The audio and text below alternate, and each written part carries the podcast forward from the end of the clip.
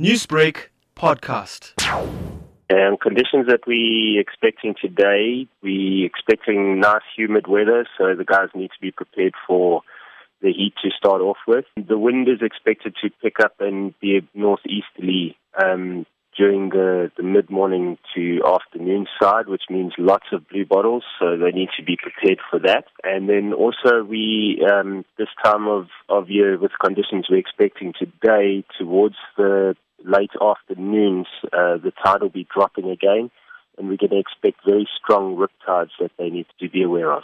Now, Quentin, the beach is a fun place for adults and children alike, but tell us about the importance of ensuring that children swim in the designated areas, because it is quite easy for youngsters to venture into deep waters. Especially when the beaches are crowded, we need to make sure that we keep eyes on the little ones. They tend to get lost or misplaced in the crowds very quickly. It's very important that they stay in between the flags that are posted by lifeguards. These are the safest areas to swim on beaches at this time of year.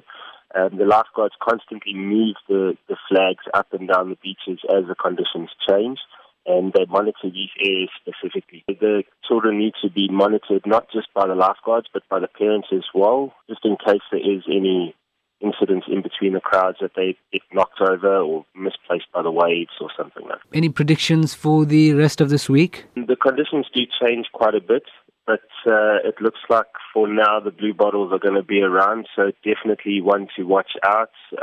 Make sure that if you have any type of allergic reactions, you do take medications with you to the beach. And if you do get stung, make sure you get treated by the lifeguards. And if you're battling to breathe, get yourself to an emergency room for treatment. Newsbreak, Lotus FM, powered by SABC News.